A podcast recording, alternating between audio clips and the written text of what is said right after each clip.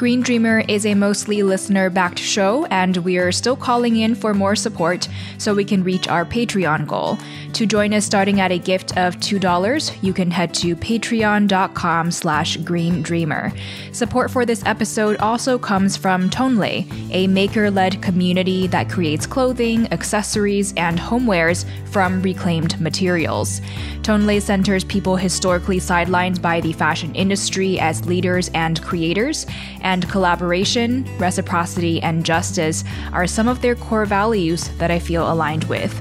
Right now, I'm particularly looking forward to their collaboration with Cambodian Australian designer Natalie Lee, which will be a small capsule of hand woven, plant dyed clothing made with regenerative fibers like kapok from trees that grow right around the weaving center that they work with in Cambodia.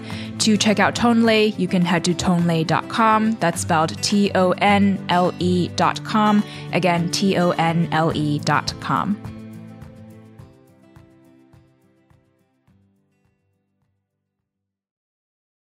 And if increasingly the world is going to be a place that's shaped by people and shaped by people's love and affections for different species, those that we don't know about risk going extinct almost before we even know that they're out there.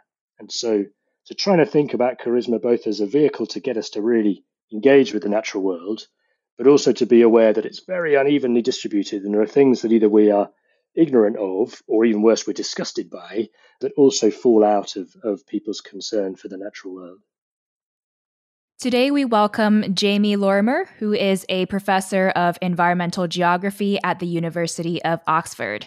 His research explores the cultures and politics of wildlife conservation, and he's the author of two books, including Wildlife in the Anthropocene, Conservation After Nature, and The Probiotic Planet Using Life to Manage Life.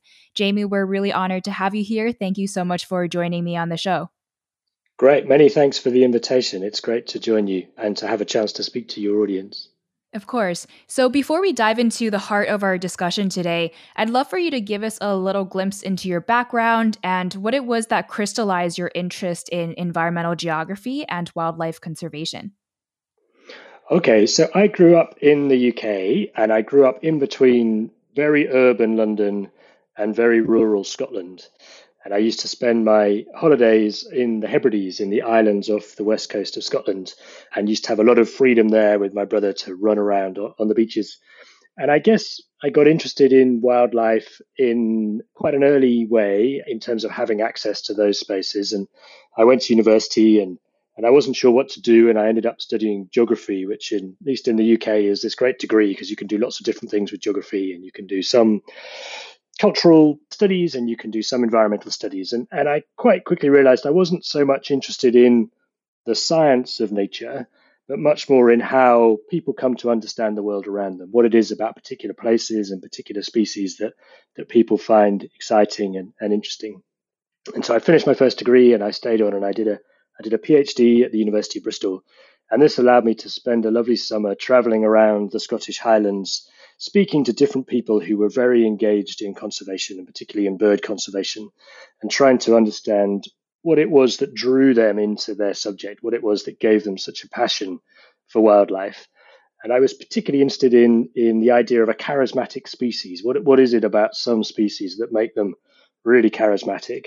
And so I studied a range of different scientists and their species to try and understand the motivations behind science and and what it was that made really passionate people so driven to dedicate their lives to, to conservation.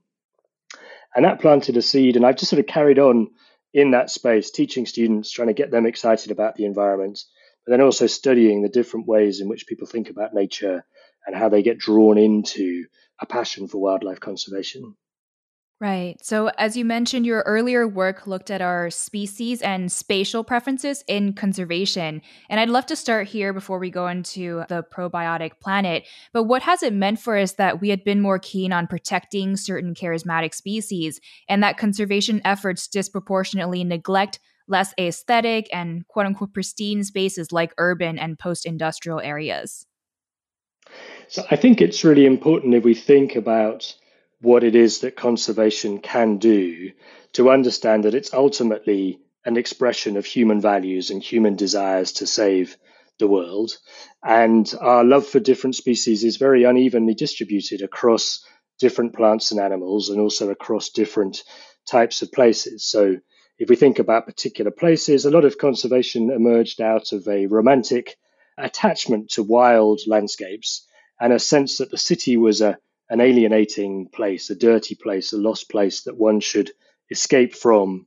And you should travel out to the countryside, and that's where you would rekindle your love of nature. And clearly, there are some wonderful wild places out there outside of cities. But what it did mean is we relegated and really played down all the bits of nature that are actually much close to urban citizens, the sort of places actually where many people have their first encounters with plants or with beetles or with ants or with pigeons or with squirrels. And we tended to dismiss those as unimportant. But as a consequence, conservation risks being quite an elite thing because it's about places that only some people can travel to. So, in terms of thinking about democratizing conservation, we need to think about these urban spaces, these places that many people have their encounters with nature. I guess we're also finding that the countryside has become a very industrial place, at least in, in North America and, and certainly in, in Europe. You know, the intensification of farming has meant that we've lost a lot of wildlife in the countryside, but there are fragments of that wildlife that survive in cities. And so cities have also become these oases, these places in which important habitats, important species survive. I mean, if we think about charismatic species, in and of themselves, charismatic species can play a really important role in motivating people to think about the natural world and to give money towards conservation. So, if you think about the panda, the panda is this amazing icon for the World Wildlife Fund, and people go to zoos and they spend a lot of money on pandas. And through the panda, organizations have raised a lot of money to do work on climate change or to do work on preventing deforestation. So the panda is what's called a flagship species. It's this iconic species that can help save a lot of other organisms. But at the same time, there are a whole load of other species that we just don't know about because no one's ever given up the time to go and study them. They're small, they're invisible, they're nocturnal, they live underwater, they live in the soil. And if increasingly the world is going to be a place that's shaped by people and shaped by people's love and affections for different species, those that we don't know about risk going extinct almost before we even know that they're out there. And so, to trying to think about charisma both as a vehicle to get us to really engage with the natural world, but also to be aware that it's very unevenly distributed and there are things that either we are ignorant of, or even worse, we're disgusted by, that also fall out of, of people's concern for the natural world. Mm. Well, a lot of what you focus on really challenges dominant worldviews and perspectives that might be embedded within even the realm of sustainability. And this is especially clear when we start to look at what you explore in your latest book, The Probiotic Planet, which is so pertinent to discuss, especially during this time, during a pandemic. So before we go into the probiotic piece, what do we need to understand in regards to how our dominant responses to various health and planetary ailments have taken on this antibiotic approach at various scales, beyond just the antibiotic drug that people might immediately think of? Okay, so the book develops this argument that it's useful to think of the triumph of modern life, the ways in which we've been able to increase food availability, the way we've been able to control disease and, and extend life expectancy as the outcome of this very far reaching antibiotic way of managing the non human world. And, and by antibiotic, I mean not just the development of particular drugs that kill particular organisms, but a whole program of activities that really reduce the complexity of the world, they simplify the world, they accelerate natural processes, all to optimize it for human survival and human civilization. And this has had all sorts of benefits, albeit very unequally distributed around the world. But it's also now coming to be clear that that antibiotic model can be excessive, that we can go too far. And the almost the over success of the application of the antibiotic model is now creating situations of, of what we might describe as blowback. So the unintended consequences of our ability to control and rationalize and simplify the non human world. And that comes across a range of different scales from concerns about emergent antimicrobial resistant pathogens, for example, because we've overused antibiotic drugs, right the way up to extreme weather events, extreme fires and floods that have come about because of the way we've really simplified forest management or, or river systems, and we create the conditions for much more extreme events because of the overuse of this antibiotic way of understanding and managing life. So, I guess the key point to note here is that complexity and diversity lend themselves to resilient ecosystems. And when we take this sort of antibiotic approach, whether it's like pesticides or herbicides in farming or at a more micro scale for ways to address human diseases, all of these things are non discriminatory in nature in that they might kill the targeted microbes that we're trying to get rid of or control, but then they also might harm the other very diverse species that actually may support the resilience of the system. That's true. I, I couldn't have said it better myself. You've you've provided a really great summary of, of I guess what the book is arguing we need to depart from, or at least that's the first chapter of the story that sets up the, the contemporary probiotic turn. So, in the book, you give examples of two major types of rewilding. One is at a macro scale in landscape ecology that I think most people are more familiar with, and another at a more micro scale in the human ecology. So I would love for you to share some examples of these probiotic approaches, maybe especially at the microbial level beyond the commodified supplement of probiotics that people might hear of a lot.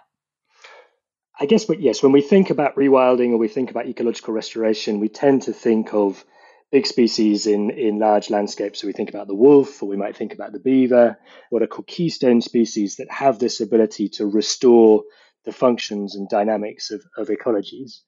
What we haven't known much about until very recently is the ecology of what's called the microbiome. So the bacteria, the fungi, and the other invisible organisms that make up the vast majority of life on Earth, but also come to make up the vast majority of types of organism that live in, on, and around us in, in the human body. So, with developments in genetic sequencing, it's become much more affordable now to take a sample from the human skin or take a sample from the human gut and to map out the diversity and the ecology of species that live in the human body. And this work helped to make sense of a longer standing hypothesis in immunology and in epidemiology that we were missing what are called old friend microbes. So, microbes with which we as a species would have co evolved over time. But the uh, antibiotic mode of, of managing microbial life, so the use of antibiotics, changing hygiene practices, living in smaller families cut off from contact with soil and, and animals, has meant that we we entered into a condition of what microbiologists describe as dysbiosis, so a kind of ecological imbalance in the human body. And so ecologists have suggested that one way of restoring functional ecosystems is to restore these keystone species. And so people began to think about whether that theory would work at a microbial scale. So, could we think about organisms that have this historical relationship with the human microbiome that could be reintroduced in order to make our immune systems work better, to make our gut ecologies work better. And the organisms that I've been studying are helminths, so parasitic worms, with which we co evolved over our history and which most wild mammals and many people living in, in tropical regions still exist with. And the theory is that the, the worm is something a bit like a keystone species, a bit like a, a wolf or a, or a beaver, in as much as it has this significant effect in configuring the microbiome of the human gut. And so the idea is that you could restore worms or restore what enthusiasts describe as our gut buddies, and the return of the worm would in some ways reset gut ecologies to restore desired functions and services. And so the worm acts much more than a particular strain of bacteria that you might get from a from a probiotic supplement because it's an active living organism that's working on your gut ecologies. So that's the theory, and there's clinical trials underway to test this. It's fair to say they've been inconclusive in proving the efficacy of the worms, but there is a great network of people, citizen scientists, who have decided that this is what they need to take to tackle particular conditions they have, particularly gut conditions, IBD, Crohn's. And they have gone several stages ahead of the clinical trials and have developed networks for growing their own worms, for exchanging worms, for retailing worms online, particularly through through Facebook, and speak very compellingly about how their worlds have been transformed by having access to these particular helminths. So that's, I guess, the sort of flagship example of the probiotic turn on a microbial scale that I've looked at. Other examples relate to the rise of what's called fecal microbiota transplant, which is basically a situation in which people have a very unhealthy ecology in their lower intestine and they receive an enema, a transplant of healthy stool that displaces this dysbiotic gut ecology and restores gut function. And that's been proved to be very effective for people with long-term antibiotic resistant infections in the in the lower intestine and is now a, a sort of licensed therapy by the FDA. So there are small examples underway, but it's fair to say that the the complex interactions between the, the host, the microbiome, and the possible keystone species are still being worked out through different scientific experiments at the moment. And I guess when we talk about microbes and taking this sort of probiotic approach at a micro level, I guess part of the challenge with that is our somehow obsession with hygiene, the you know use of sanitizers, even in textile technologies they're talking about my antimicrobial fabrics. So there's all these like ideas around antimicrobial everything. And i wonder what misconceptions about the role of microbial life and even viruses you think need to be debunked in order for our culture and society to be more accepting and supportive of this sort of approach? Yes, it's it's difficult. I mean, I, I wrote the book at the end of 2019, so pre-pandemic, and there was, I would say, a broad acceptance that we needed to be a bit more nuanced in our understanding of microbes. That clearly there were a small number of dangerous pathogens, viruses, bacteria that killed lots of people in, in many parts of the world, whether that's HIV or, or cholera. But the vast majority of microbial life that make us up is either harmless or actually perform some useful function in the human body. And, and you know, stories were emerging every day about about the necessity of particular microbes to train the immune system, this whole idea of the gut brain axis that our happy guts make us happy people that was you know, becoming quite mainstream. And then and then covid strikes and understandably the big push for public health was around sanitation. It was about hand washing. It was about masks. It was about preventing any kind of microbial exchange.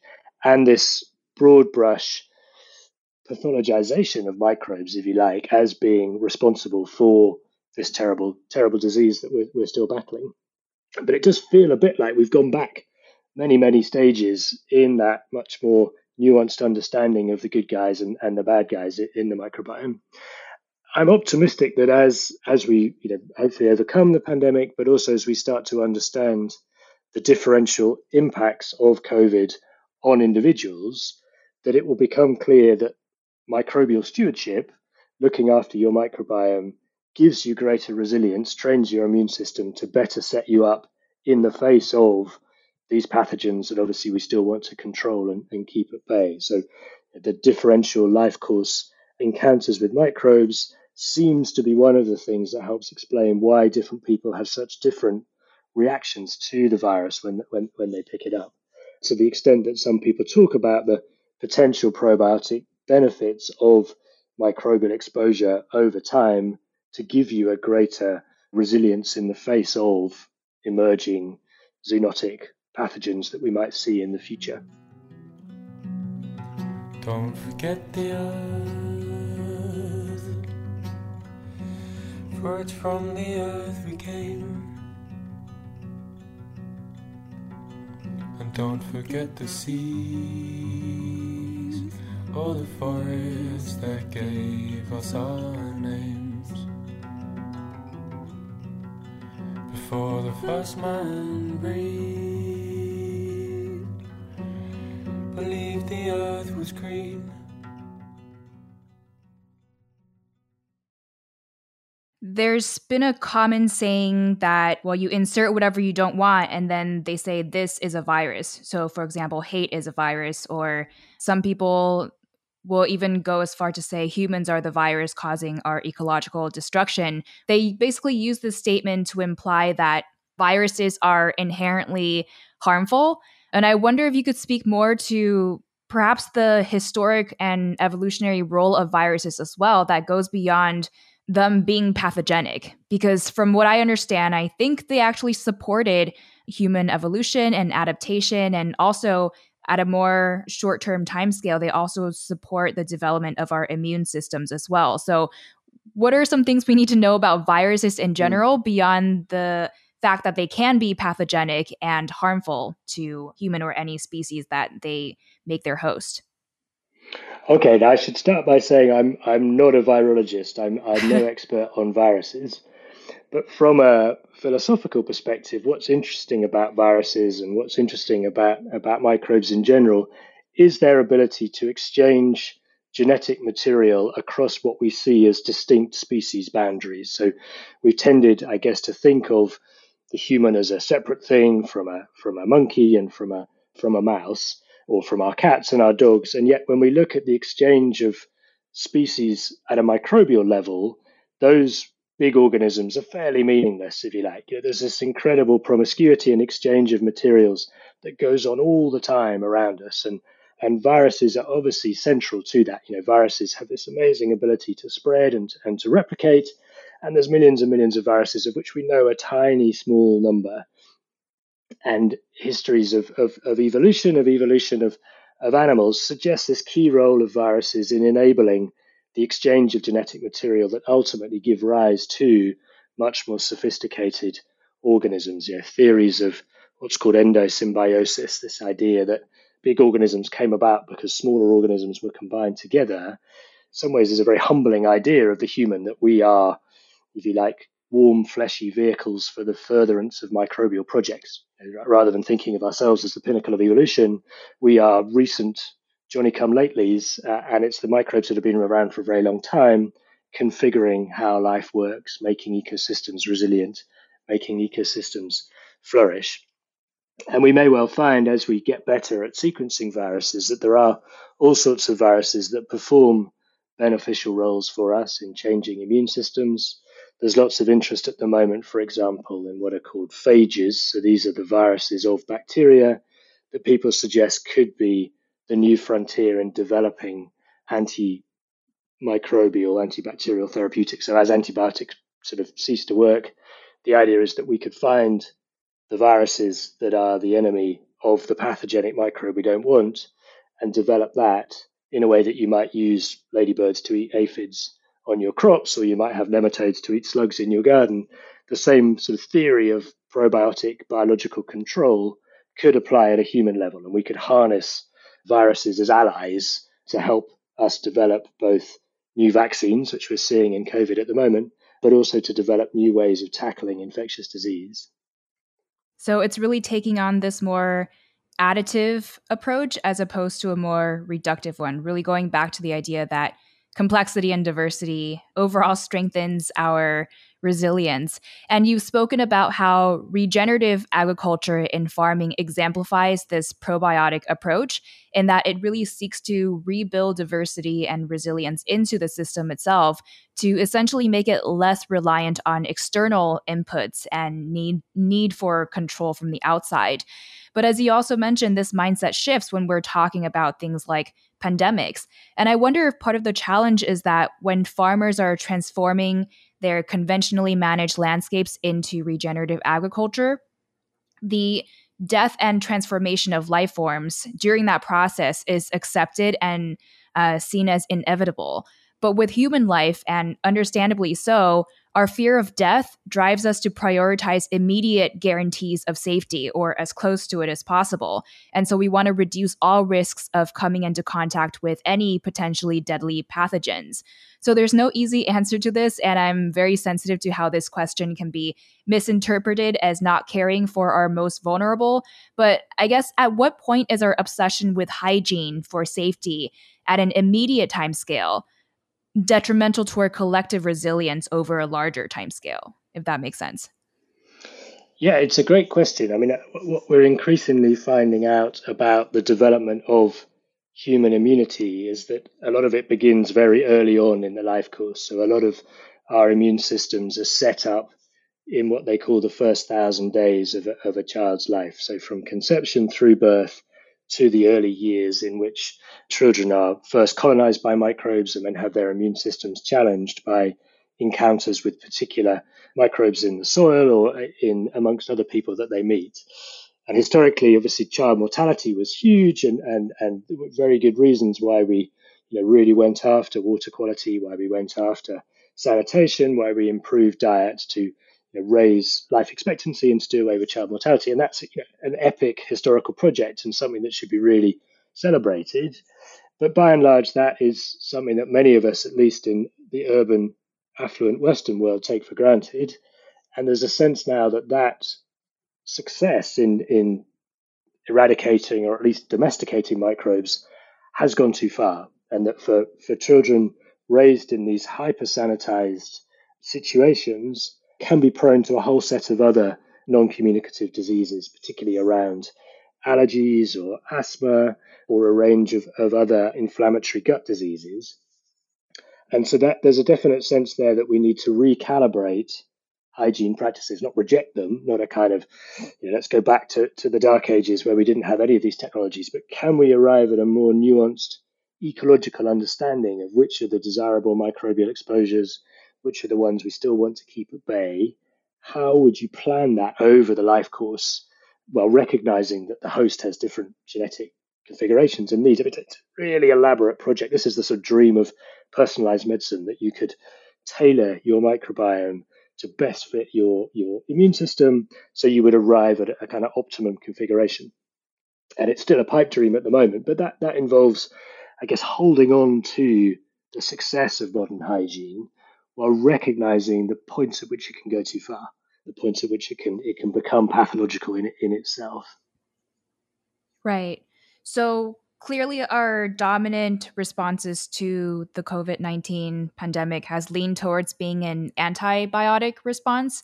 But I wonder if you were in charge of our global pandemic response, what might taking on a probiotic approach to containing and addressing a virus infection like this look like in a way that can actually build our long-term resilience and will make us less vulnerable to similar pandemics in the future? Yeah, I mean, COVID's a very hard one to think with, and has definitely challenged my enthusiasm for all things probiotic and thinking about a virus that is that is incredibly able to both spread and, and mutate, and that is you know deeply pathological to, to many people. And number one priority should be about containing that virus to prevent its spread, to find ways of vaccinating against it, and to, to neutralize it as a threat. And to be honest, the, the sort of probiotic options to achieve that are much less developed than the antibiotic techniques. I, I, mean, I guess if we start to think about vaccines, and particularly some of the live strain vaccines, which are in some ways not that dissimilar to a probiotic intervention, as much as they're giving the body a, a controlled exposure to the thing that might kill it and, and, and calibrating the body in relation to to the virus it might encounter, you could, if you're generous, imagine that within a probiotic form of, of intervention. I guess what if we if we step back a stage and think about preventing the next COVID, one of the things that's yet to become clear, but if COVID is akin to other zoonotic diseases, so viruses that cross over from animals, is we need to think seriously about agricultural practices. We need to think seriously about the hygiene practices of intensively farmed agricultural animals that can often be the hotbeds for viruses to cross over from humans into animals and then to propagate radically through global supply chains, through global agricultural supply chains. So, so one version of this is to really think about the, the merits of intensive livestock production, to think about the, the globalized food system, which clearly has lots of benefits and lots of efficiencies, but how much does that make us particularly exposed to these pandemics that spread fast in global networks with lots of immunocompromised human and animal bodies living in tight proximity that, that can, can really spread. How might you kind of de intensify urban living? How might you de intensify livestock production to have some firewalls in place to prevent the spread of these viruses until you've got decent vaccine programs in place to, to control them? Mm. Would you say that diversity could act as a firewall?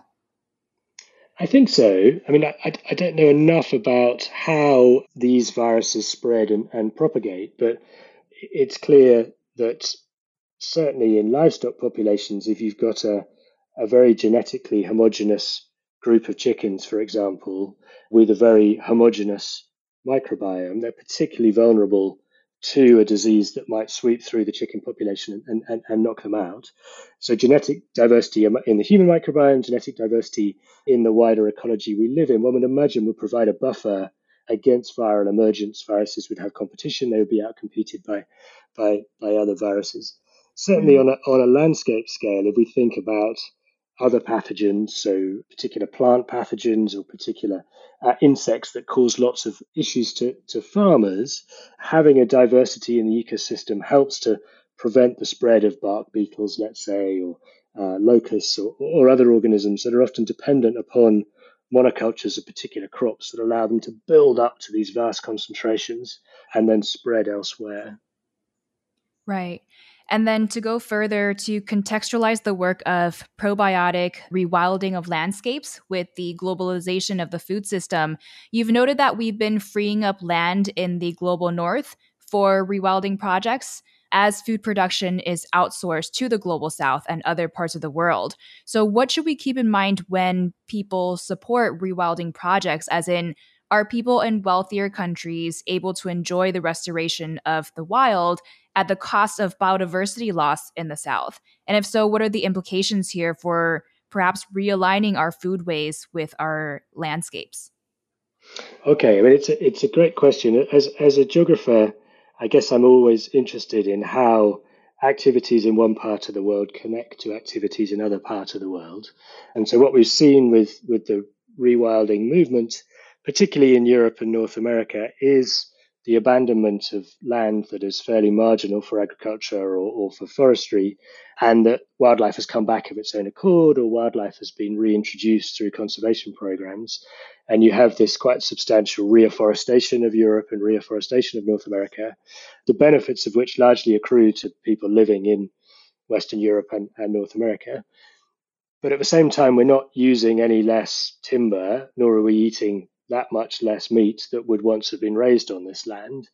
And instead, that has either been concentrated inside into concentrated animal feeding operations fed on soy or, or, or, wheat that's grown in the tropics, or we've outsourced actual production to other parts of the world where there is a, a de-wilding taking place. So if you imagine Indonesia, you know, lots of rainforests getting cut down to produce palm oil.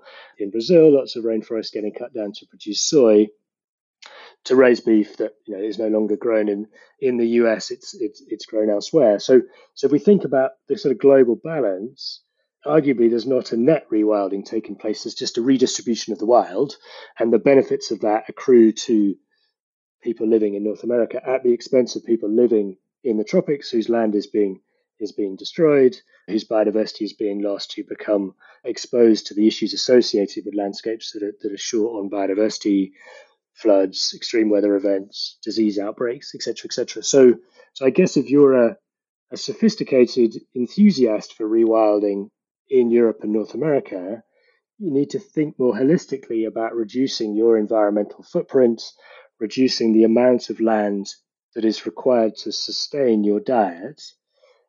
And the most straightforward way of doing that is to think hard about the quantity and the nature of of the meat that you eat, and particularly the beef that, that you eat.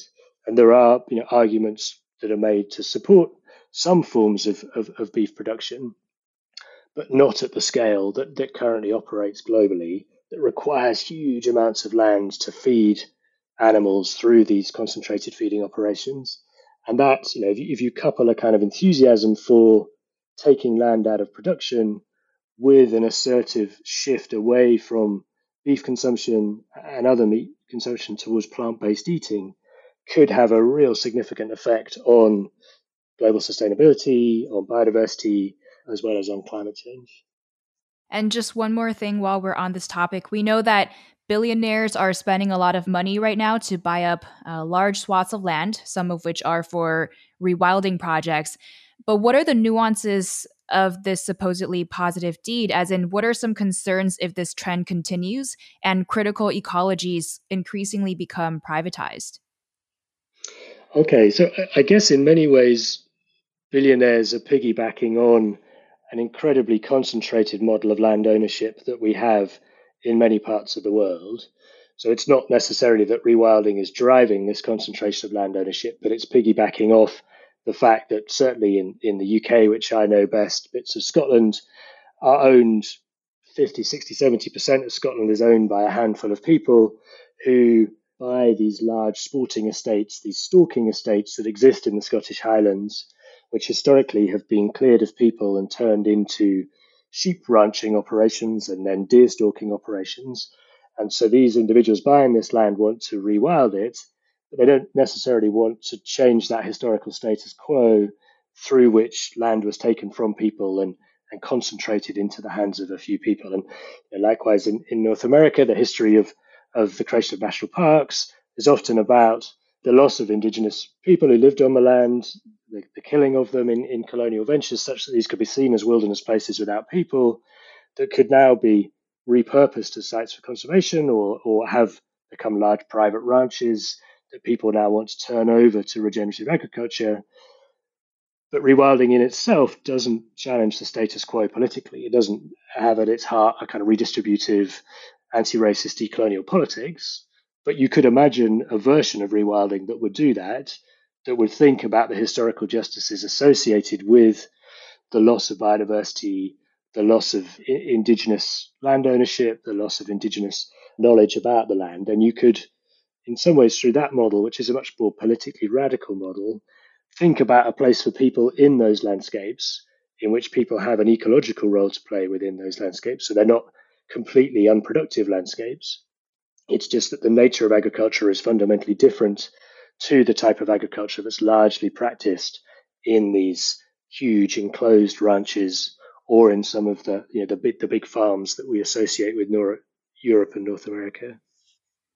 Right. And the one uh, statistic that I love to share on that is one to do with biocultural diversity. So we know that indigenous peoples make up 6.2% of our global population right now, but steward 80 to 85% of our global biodiversity. So that mm. to me really speaks volumes and really emphasizes the importance of not excluding people who especially have native knowledges of native ecologies from these landscapes. But thank you so much. We are wrapping up our primary discussion, but I'd love for you to share anything else on your mind that I didn't get to ask you about, as well as your final calls to action for our listeners. Okay, I mean, I, I guess you know, where where we left off just then was about how to combine a progressive political agenda with a progressive ecological vision, and, and not to see the environment as as something that will be solved through technological solutions. That we need to embed all of this knowledge within the historical, political, cultural context that it, that it works in, and and certainly thinking about regenerative agriculture, which is this really exciting buzzword at the moment, but has a danger of losing sense of its history in agroecological thought and in the ways in which some versions of what is being described as regenerative agriculture have deep roots in indigenous understandings and, and land use practices. And so, I guess for all of us who are looking for solutions, is not to take the solutions in isolation, but to think about the solutions as part of these complex political histories that continue to haunt the present and that we have to live with and, and work with and, and try and overcome the butterfly and the honeybee. Oh, let the birds fly and let the people sigh. Be sure to forget that you and I all love what you have, but sully not your hands with the blood. Oh, oh,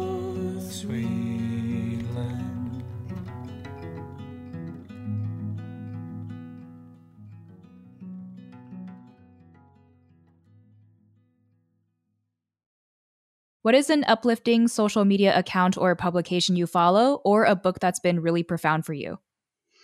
So, the book that I'd recommend uh, is a book called Wilding by Isabella Tree, which is this fantastic autobiographical account written by a woman who takes her farm out of failed dairy production and transforms it into this incredible example of, of rewilding in, in, in the UK. What do you tell yourself to stay motivated and inspired? So I guess for me, the key currency is curiosity. I, I'm, I'm a teacher. I love inspiring my students. And it's always trying to find a new angle or something, always trying to look at something from a different direction, always trying to get out of bed and think about things afresh without getting stuck in a groove, without accepting defeat and a kind of pessimistic worldview as, as the default. Mm. And what makes you most hopeful for our planet and world at the moment?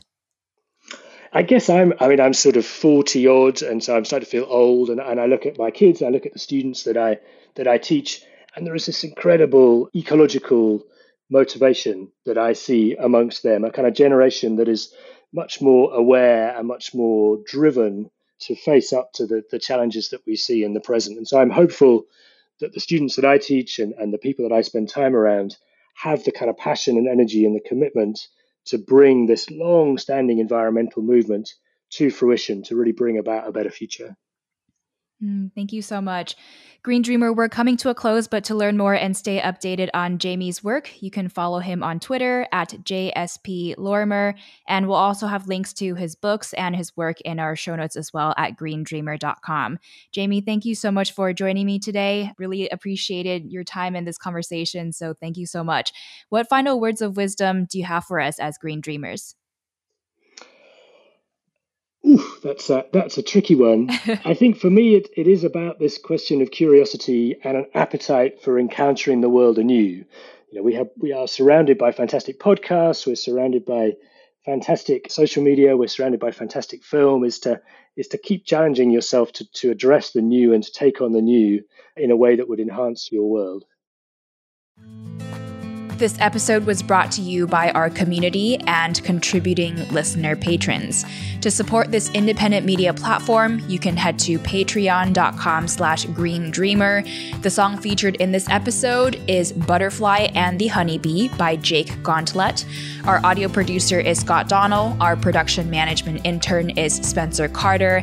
And I'm your host, Kamea Chayne. We're deeply grateful to have you and for your support, and I will catch you soon in the next episode.